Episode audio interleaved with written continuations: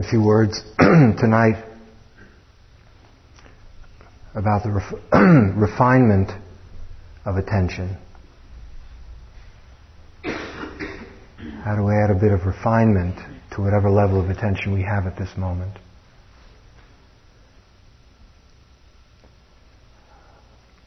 When we started out Friday evening, especially for some of you who are rather new to this, it was suggested uh, to follow the breath. And at times it might have been even questionable whether you could follow, find the nostrils or even find that you have a nose when the mind is all over the place, let alone track the breath. And so, I would say steadily and persistently in talks and in interviews, we've all been encouraging each other to place our attention with breathing is to land on that object and to be with it, and if taken away, to be where we're taken away to.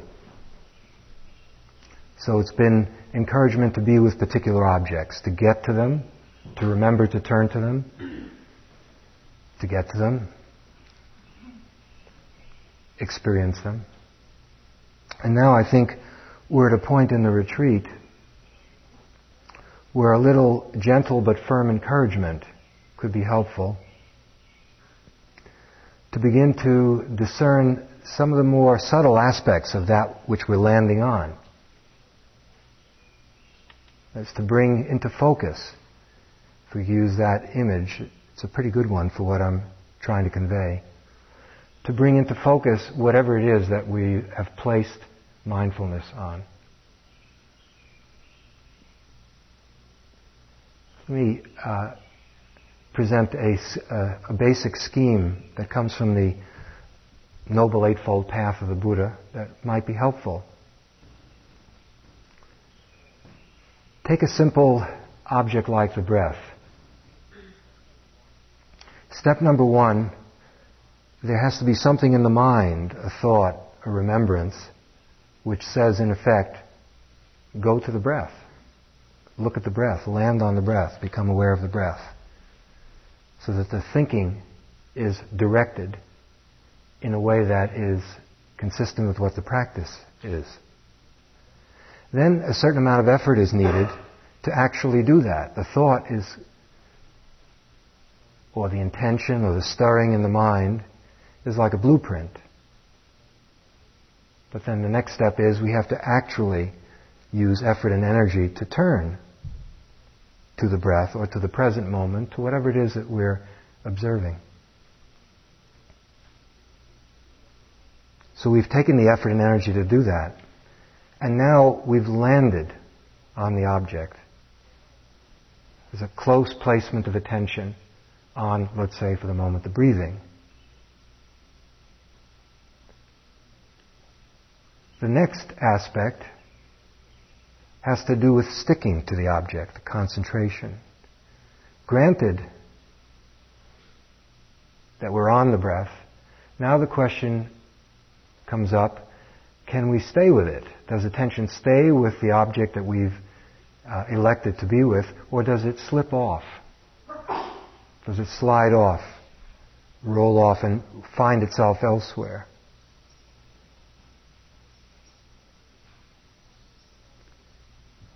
And I think it's this process that we've been talking about in one way or another for a number of days now.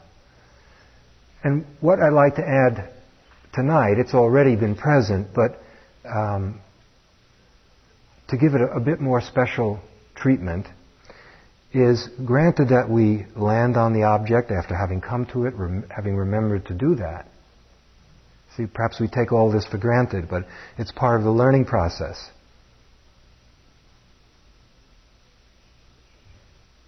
We're with the breath, and now the question becomes the degree to which, the subtlety with which we can actually discern the characteristics of the breath or anything else, but for the moment, it's the breath. It would be as if you were walking down the street and you see another human being, uh, say 40 or 50 yards away, and as they become get closer, you get a general sense, a, a kind of an outline, a gestalt, an overall sense of the person, and various social characteristics, types. You know, we, oh yeah, that's a student. Whatever, that's a, you know, we, we do that a lot, and uh, we recognize what's coming into view. And then as we get closer and closer, we see that's true, they were a certain kind of person, but you can see all kinds of subtleties in complexion, in posture, and color of eyes. And uh, should you get to know the person, then that, of course, becomes ref- refined much, much more.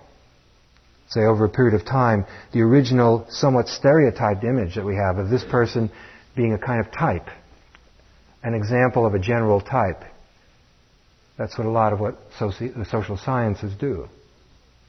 Okay, as we get to know the person more carefully, the type kind of recedes into the background and the particular idiosyncratic individual characteristics of the person loom, jump out more. And no longer can we ever really feel confident and say this person is a whatever student. It's a, it's true, it may be true, but it becomes not as helpful, relatively superficial as we begin to know in greater complexity what we're looking at when we look at something or what we're listening to. It could be a piece of music.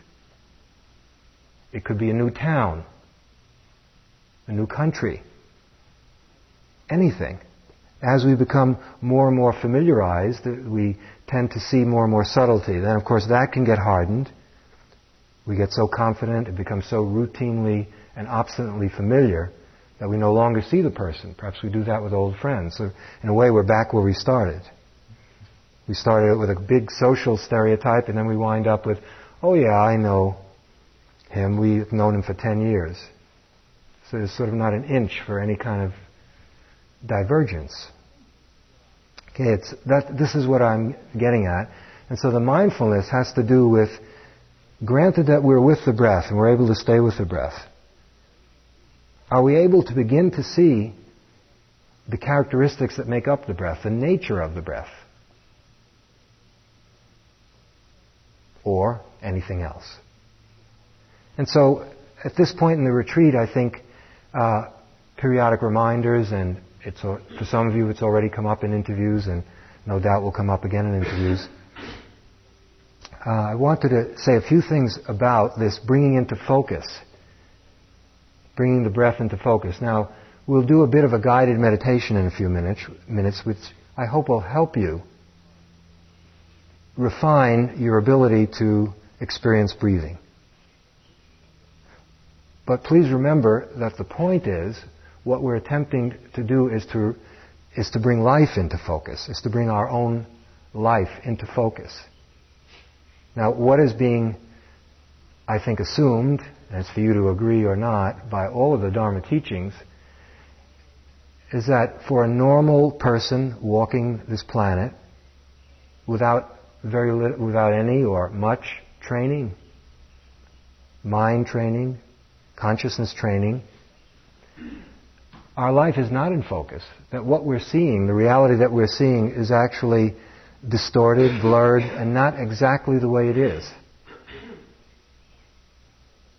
And so you could say that the training in Vipassana is largely learning how to see. The seeing here not being limited to the visual, to visual capacity, but to know. So it would include, of course, all of the senses, refining that, sharpening that, so that we become more intimate with ourselves. As this capacity to really see gets developed, we become more intimate with ourselves, meaning the particular mind states, feelings, bodily conditions that come and go from moment to moment. Moreover, as we do that, perhaps it's possible to become more intimate with every other aspect of life as well nature, other people, so that we are literally more alive because we're more conscious. So that the world perhaps is the same world before we started to practice. But we begin to see with greater and greater clarity, and that makes all the difference. Whereas the seeing is not trivial. the degree to which we can add that refinement. Uh, the best example I can think of comes to me often because I have these things, these spectacles, these glasses.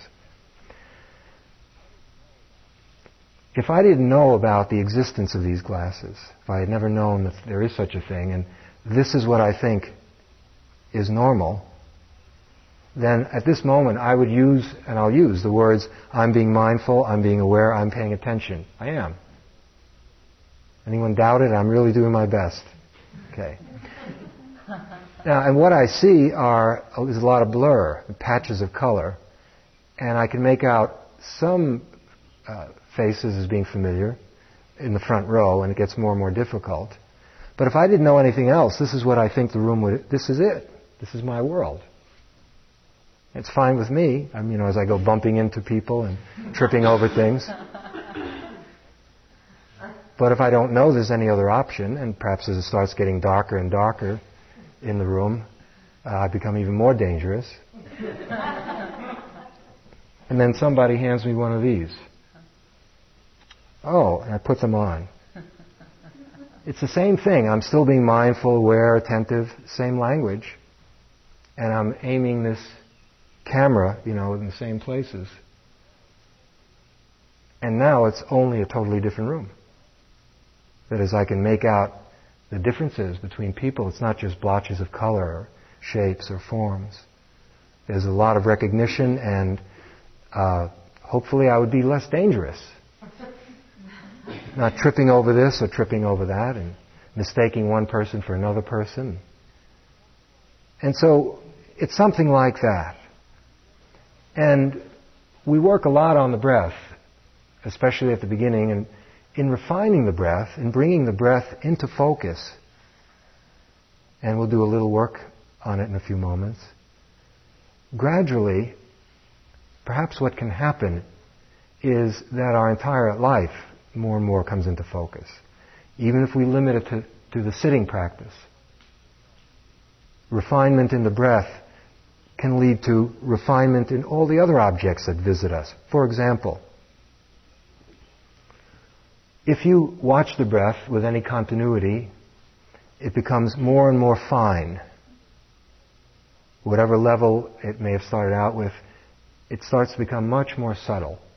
And because it becomes more subtle, it's much easier at first to lose it. We space out and find ourselves elsewhere because it's become too subtle for the level of attention that we have. And so it becomes a learning challenge. When the breath becomes more refined, the quality of our attention has to drop down to that level. It has to become itself more subtle. Otherwise, it will lose the breath. And so, and of course, this happens to us, but we keep coming back. And in the process of going to that more subtle breath, the mind itself is transformed. That's one. So as the breath changes, and as we attempt to keep up with the breath, the mind benefits from that. The mind is brought in on it. And as the mind becomes more subtle, this is only with the breath, more and more is it able to exercise this refinement in knowing with thoughts, with bodily sensations,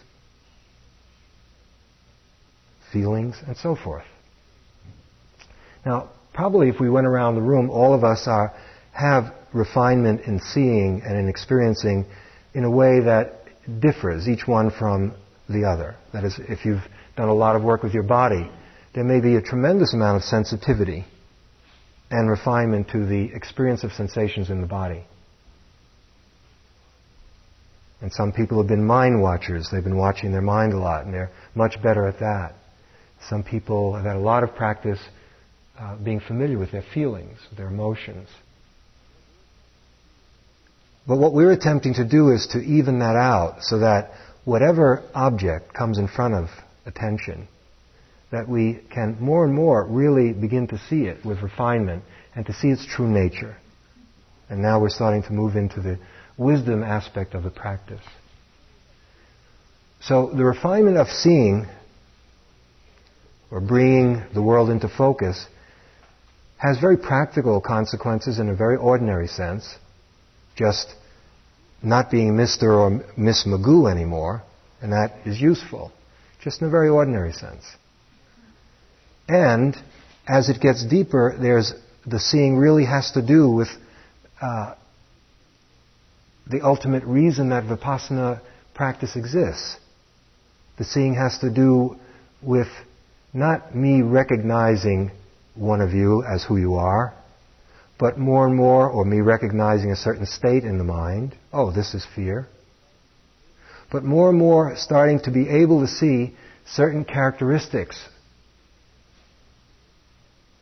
of, let's say, fear that are universal and that are highly significant.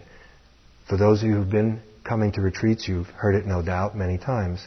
Impermanence, if there's unsatisfactoriness, knowing that, and the lack of selfhood, of a core, of a solid self in anything.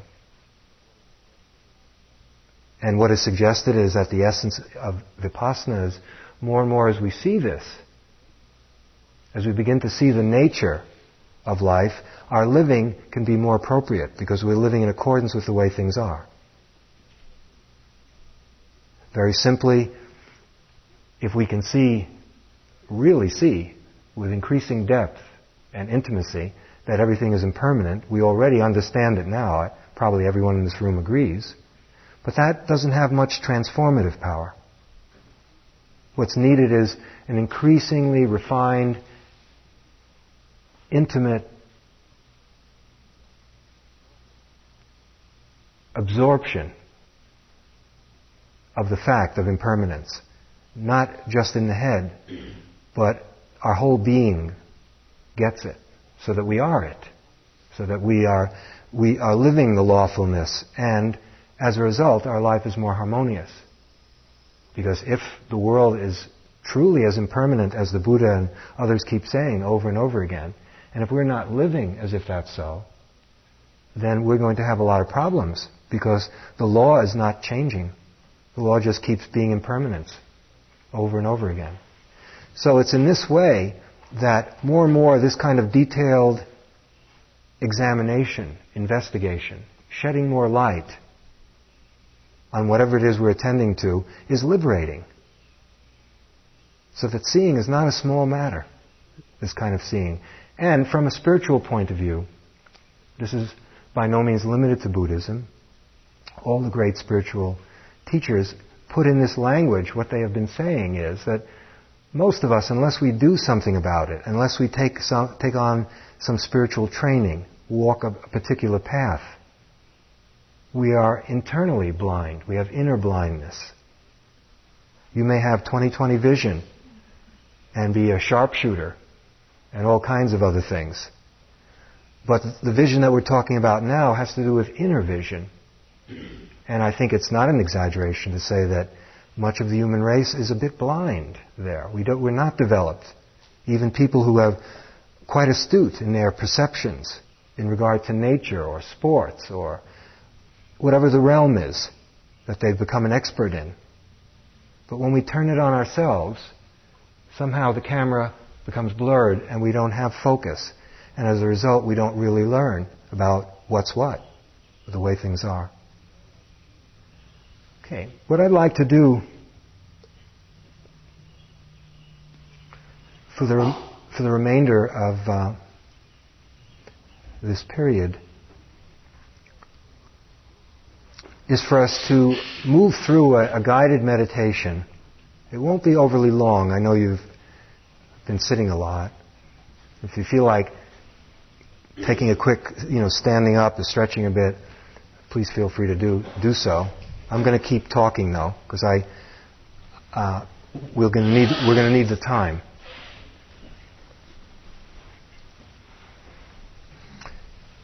Sometimes in interviews,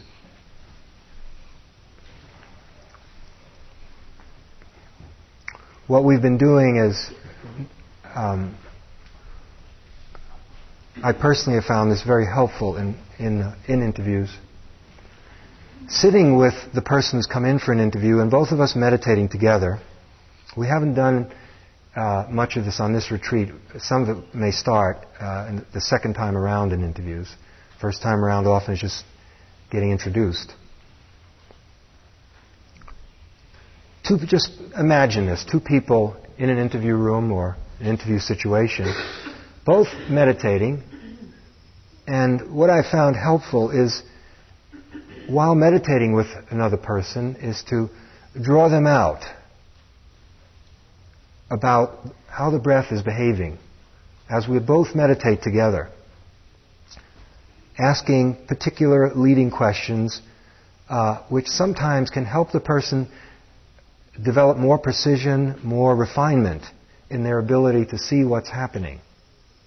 Now, it's not that many of the particular questions and the answers that you may or may not be able to provide, you may not be able to answer some of what will be asked of you. It's all right, just let it go. It's not that any of those specific answers are all that important, but in your attempt to see, as hinted at by myself in this guided meditation, uh, perhaps what will happen is your capacity to, the subtlety of your looking will become more developed. And that's, that's why we do this in interviews sometimes. Um,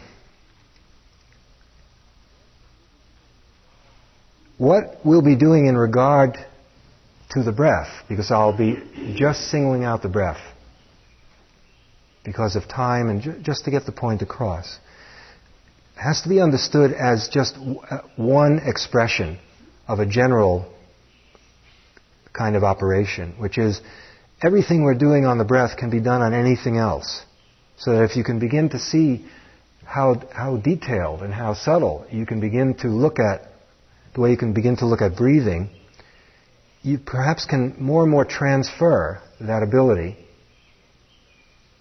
to fear, boredom, loneliness, anger, and the capacity to, to look at those states very, very clearly, to begin to be able to discern real detail in them and to see their basic characteristics with more depth and subtlety is tremendously helpful and very liberating. See if it's so. Test it. I know some of you already know that it's so. But if you're rather new to the see of it's so. So that the, the, the awareness is what liberates us. It's very simple. The awareness becomes like a flame.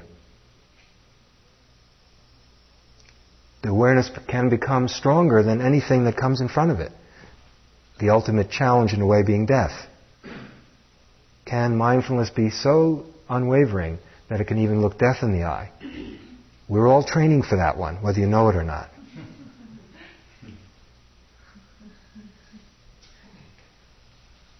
Okay, get into a what's reasonable meditative posture for you.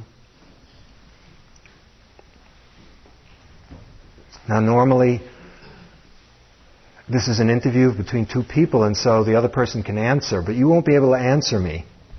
I'm going to make a few suggestions, and what you'll do is be answering to yourself.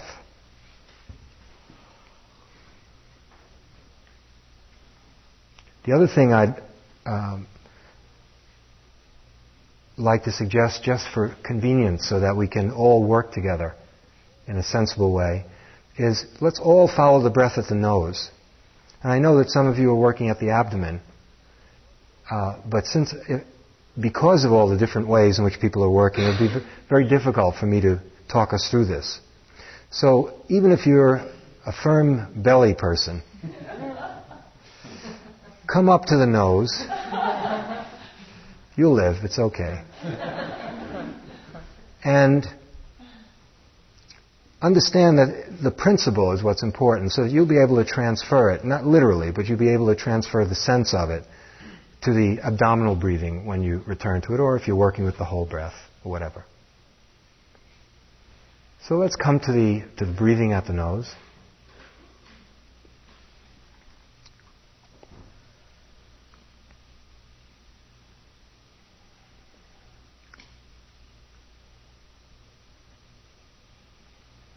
Experiencing each in breath.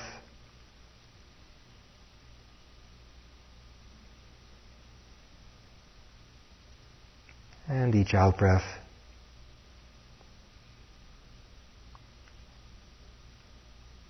Exactly as it is at this moment.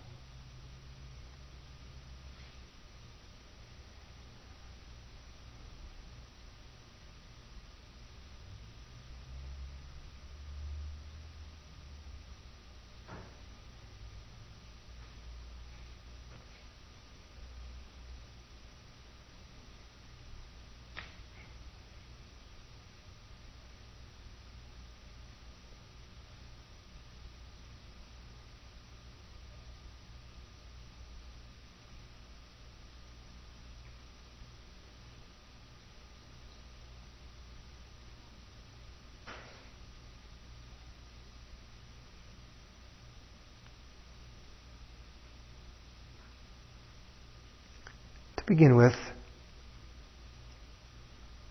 let's look at the length of the breath.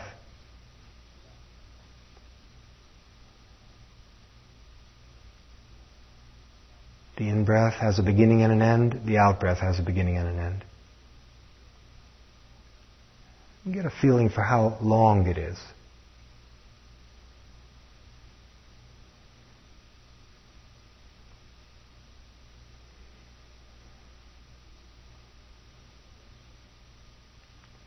Perhaps already an issue has come up.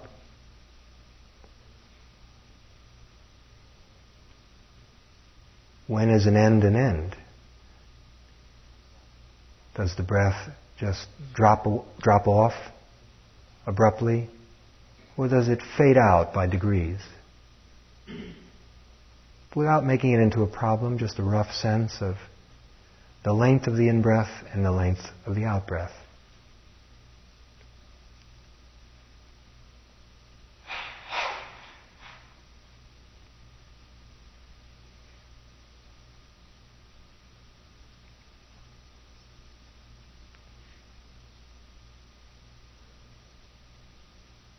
In comparing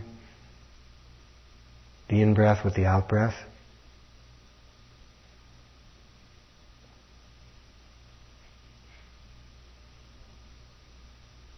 Which one is longer?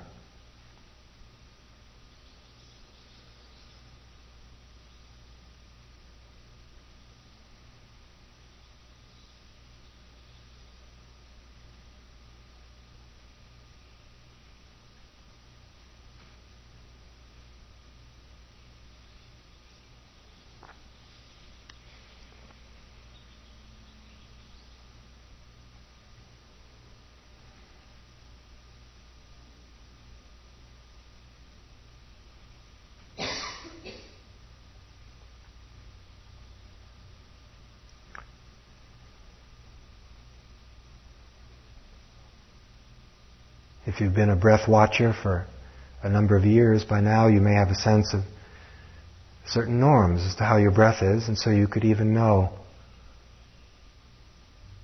in terms of length whether the in breath or the out breath is relatively long or short compared to what you generally experience. But just knowing that one simple quality of the breathing.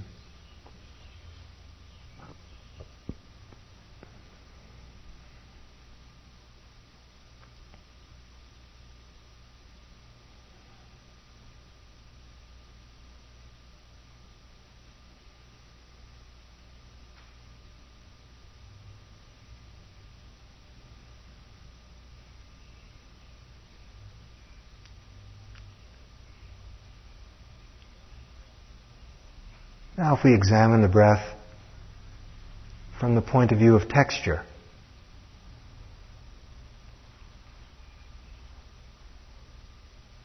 the fineness or the coarseness of the breath.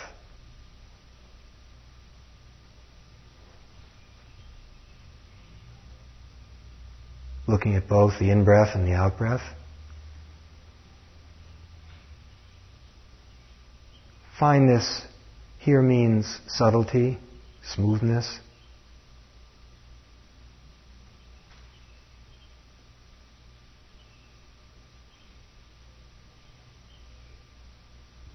Is it like a piece of silk?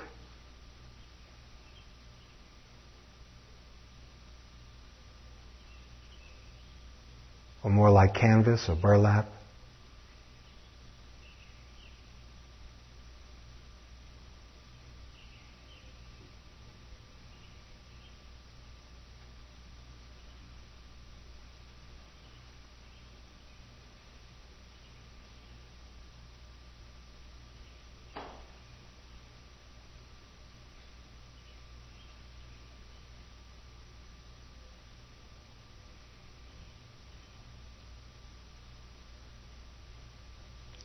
When it's very fine, when the breath is very fine, sometimes as it touches the nostrils, that touch itself is quite a delight.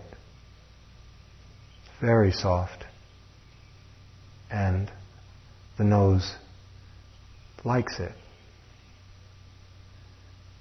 Sometimes the breath is rather different, having almost a cutting edge to it, uh, even irritating as it touches the nostrils. How is it for you right now?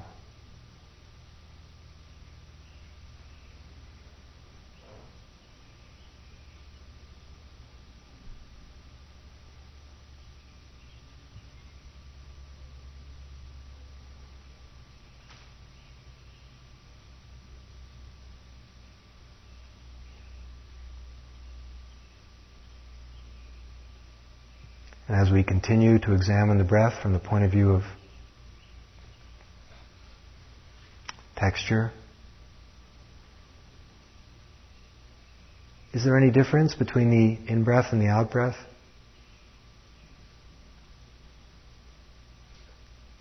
Any qualitative difference?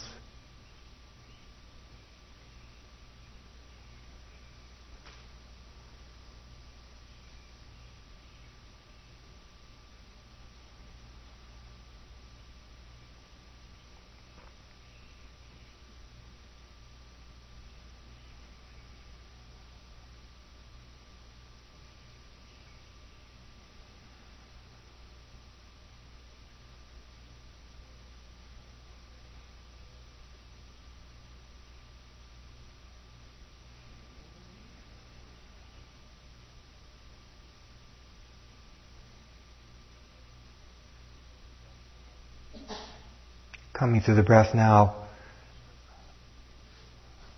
from still a different angle.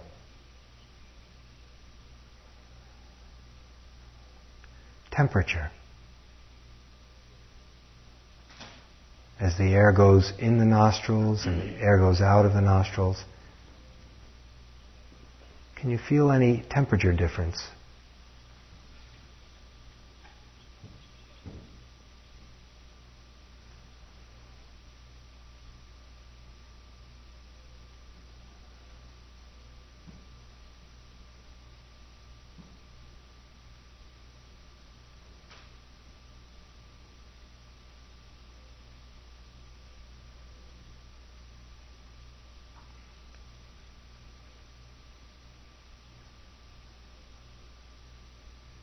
On a warm day like this, there may not be any, or it may be difficult to discern.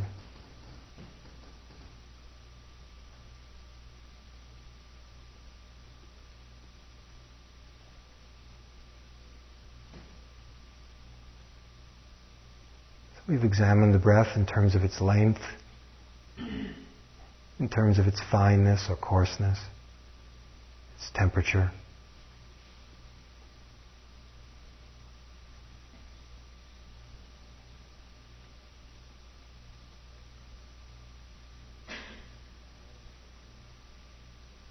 And now a very important one in the teachings of the Buddha.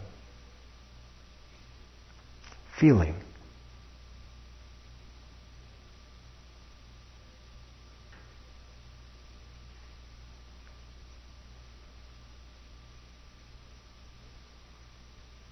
As your attention is with an in-breath, just simply feeling the in-breath. And without spending a lot of time figuring things out, would you say it's pleasant? Would you say it's unpleasant? Perhaps it's neither. Just experiencing the in breath for a few moments and seeing what it feels like.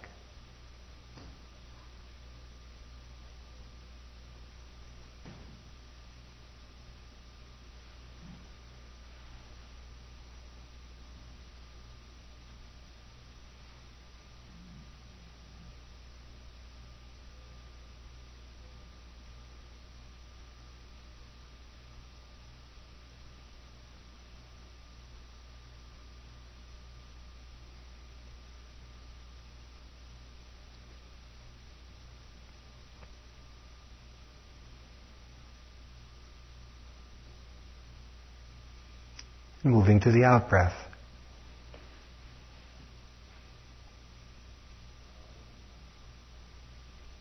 once again. What is your immediate response in feeling the touch of the breath? Does that feeling, those sensations, do they feel pleasant or unpleasant? Or is it more a neutral kind of feeling?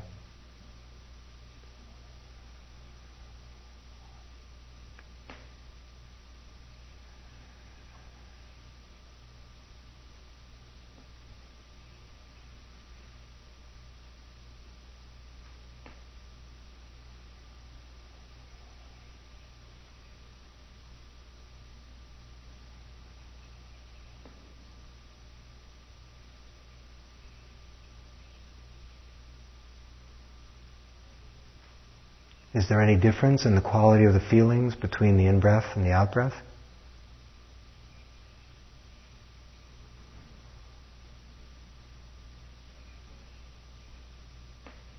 If the breath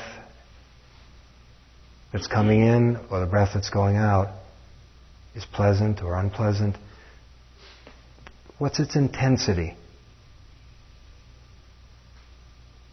Is it very, very pleasant or just mildly so? Is there a slight discomfort at the nostrils? Or is it even painful? So we're further adding a further dimension to this quality of feeling. And just a simple in breath and a simple out breath.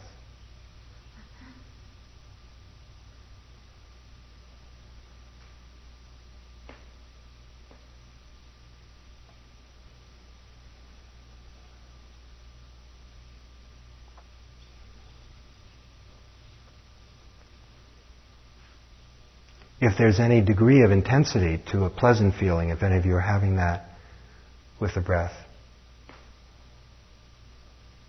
Can you see now or can you remember? Did anything come up in the mind? Wanting it to stay around a little longer? Feeling good about yourself that perhaps you're doing this practice right after all?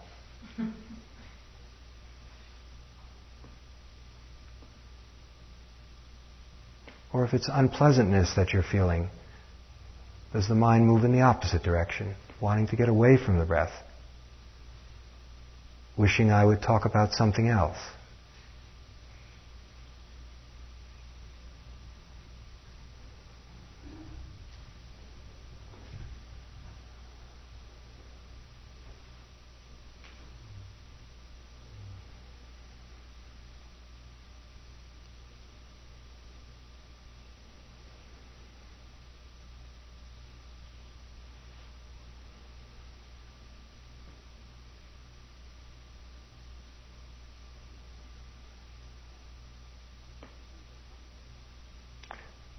Let's view the nostrils as a kind of tunnel.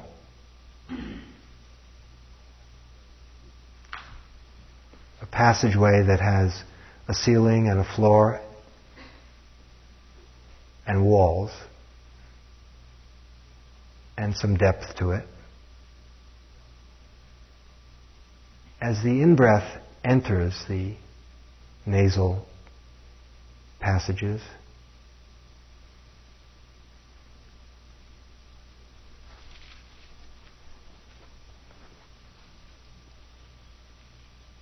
Where do you feel a touch?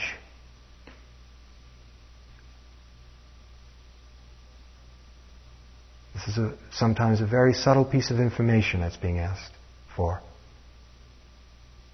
When it goes in and when it goes out, where is it touching the nasal passage?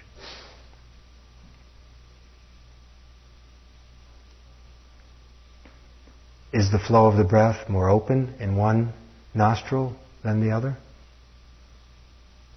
Are they both about the same? To answer, you really have to pay attention.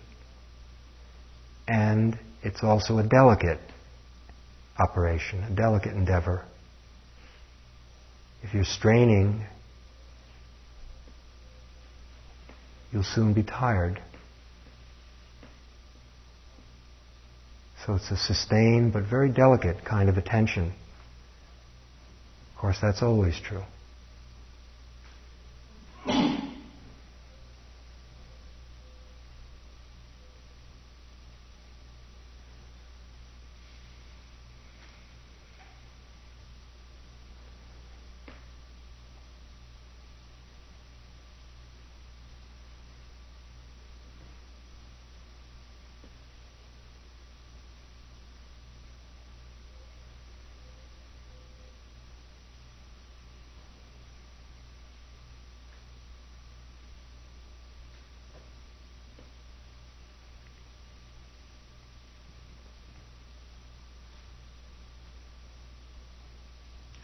Let's examine the breath from still another angle.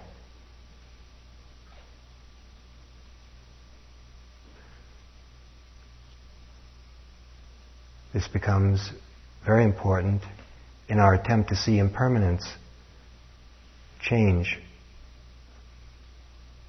firsthand, seeing change in our own breathing. Each in breath begins and operates and then ends. And perhaps there's a pause. And then the out breath has a distinct beginning. It operates and then it ends.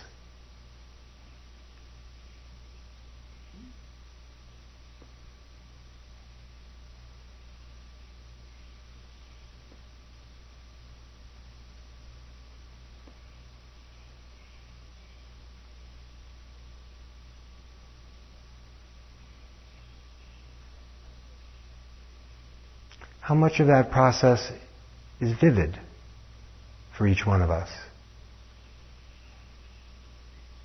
Some people report that at one time or another they see the beginnings of the breath. It's quite vivid and accessible, but oh, I lose the end of it a lot, or the middle drops out and we're not just fully tracing,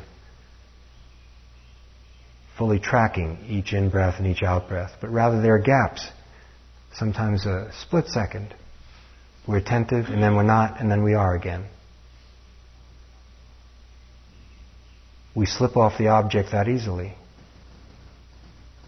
And in that subtle a way sometimes.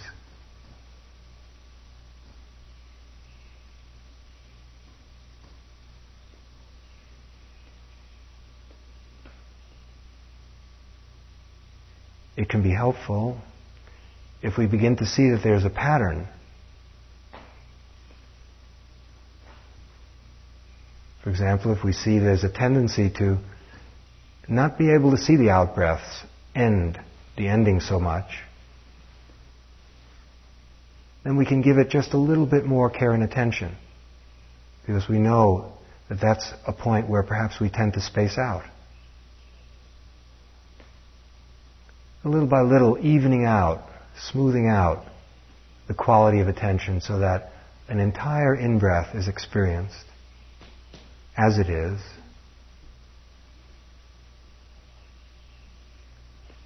And an entire out breath, the full life cycle of that out breath is experienced as it is.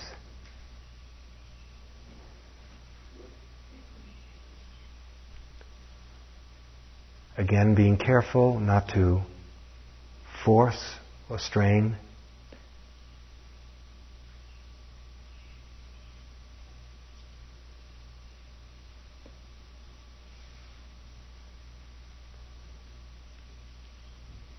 In the commentaries, one of the meanings of mindfulness, one of the qualities of it is its quality of thoroughness, non superficiality. Part of mindfulness's job is to be really thorough.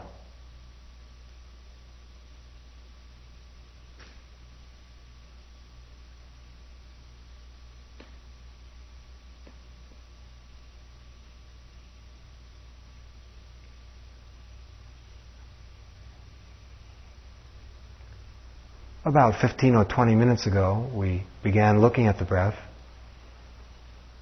And if you can remember some of the ways in which your breath was behaving, come back to it again in terms of length, feeling, etc., whatever, and see if it's changed at all.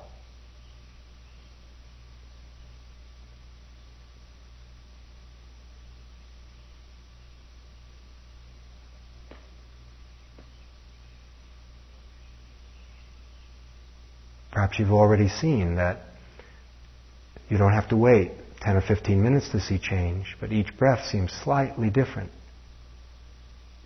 When you're inside the nasal passage, one breath may touch one part of the passage a certain way, and then the very next breath, it's slightly different.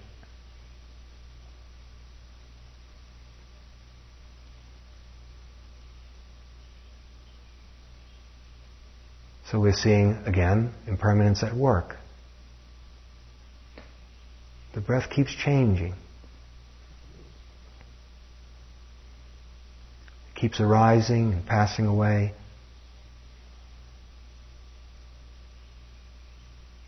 Time and time again.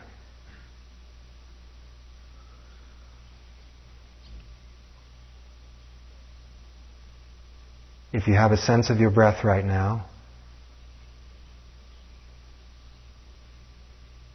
sometimes you can very directly experience the interrelationship between the body and the breathing. Another central teaching of the Buddha is that everything is interdependent. Nothing stands alone. Everything is affecting everything else. And sometimes you can really see that with the breath. You can see that the breath is tight or heavy, and so is the body,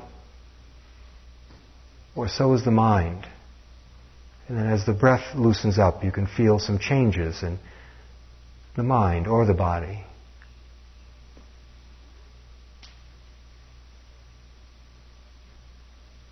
The in breath is based on the out breath. The out breath is based on the in breath.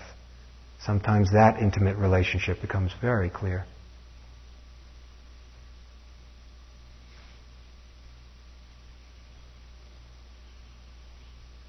So none of these breaths are self. They don't have a solid core.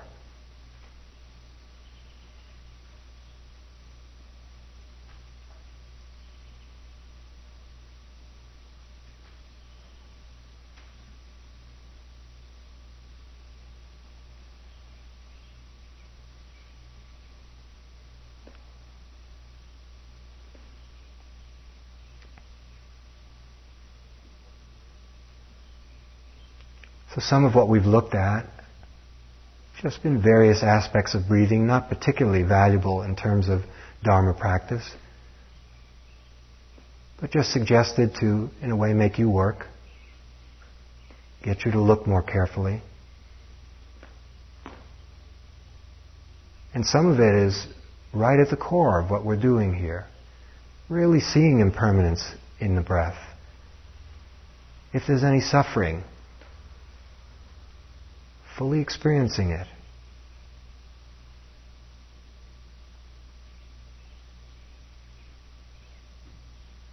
And seeing that the breath is not something we own, but is rather a, a natural phenomenon operating according to its own laws.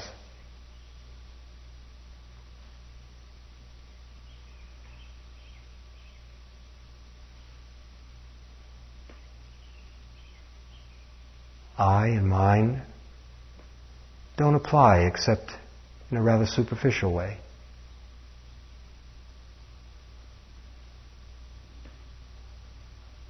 Not superficial, but conventional in, in the sense of using language.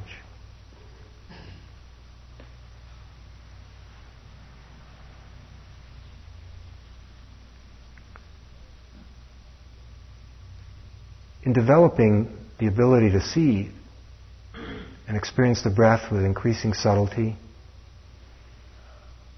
We're developing an ability that can be and is intended to be transferred to everything else that makes up a person, all the remaining aspects of mind and body.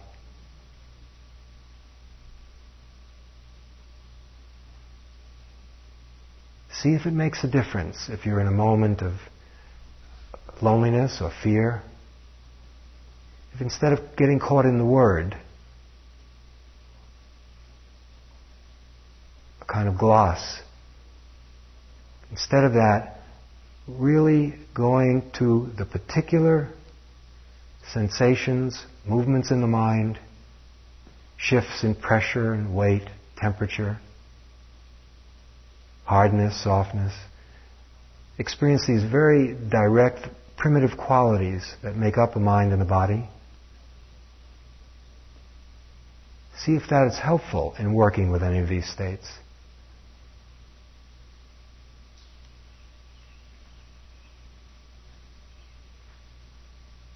See if it yields insight.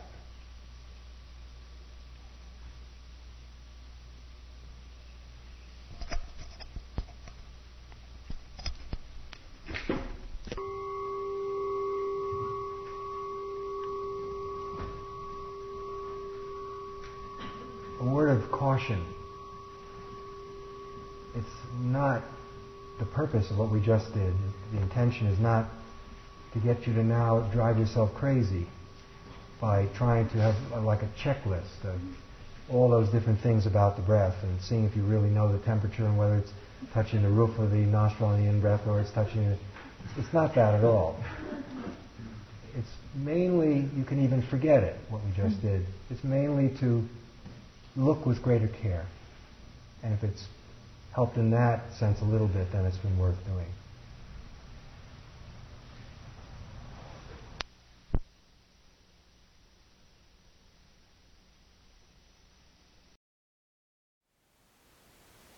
Thank you for listening. To learn how you can support the teachers and Dharma Seed, please visit dharmaseed.org slash donate.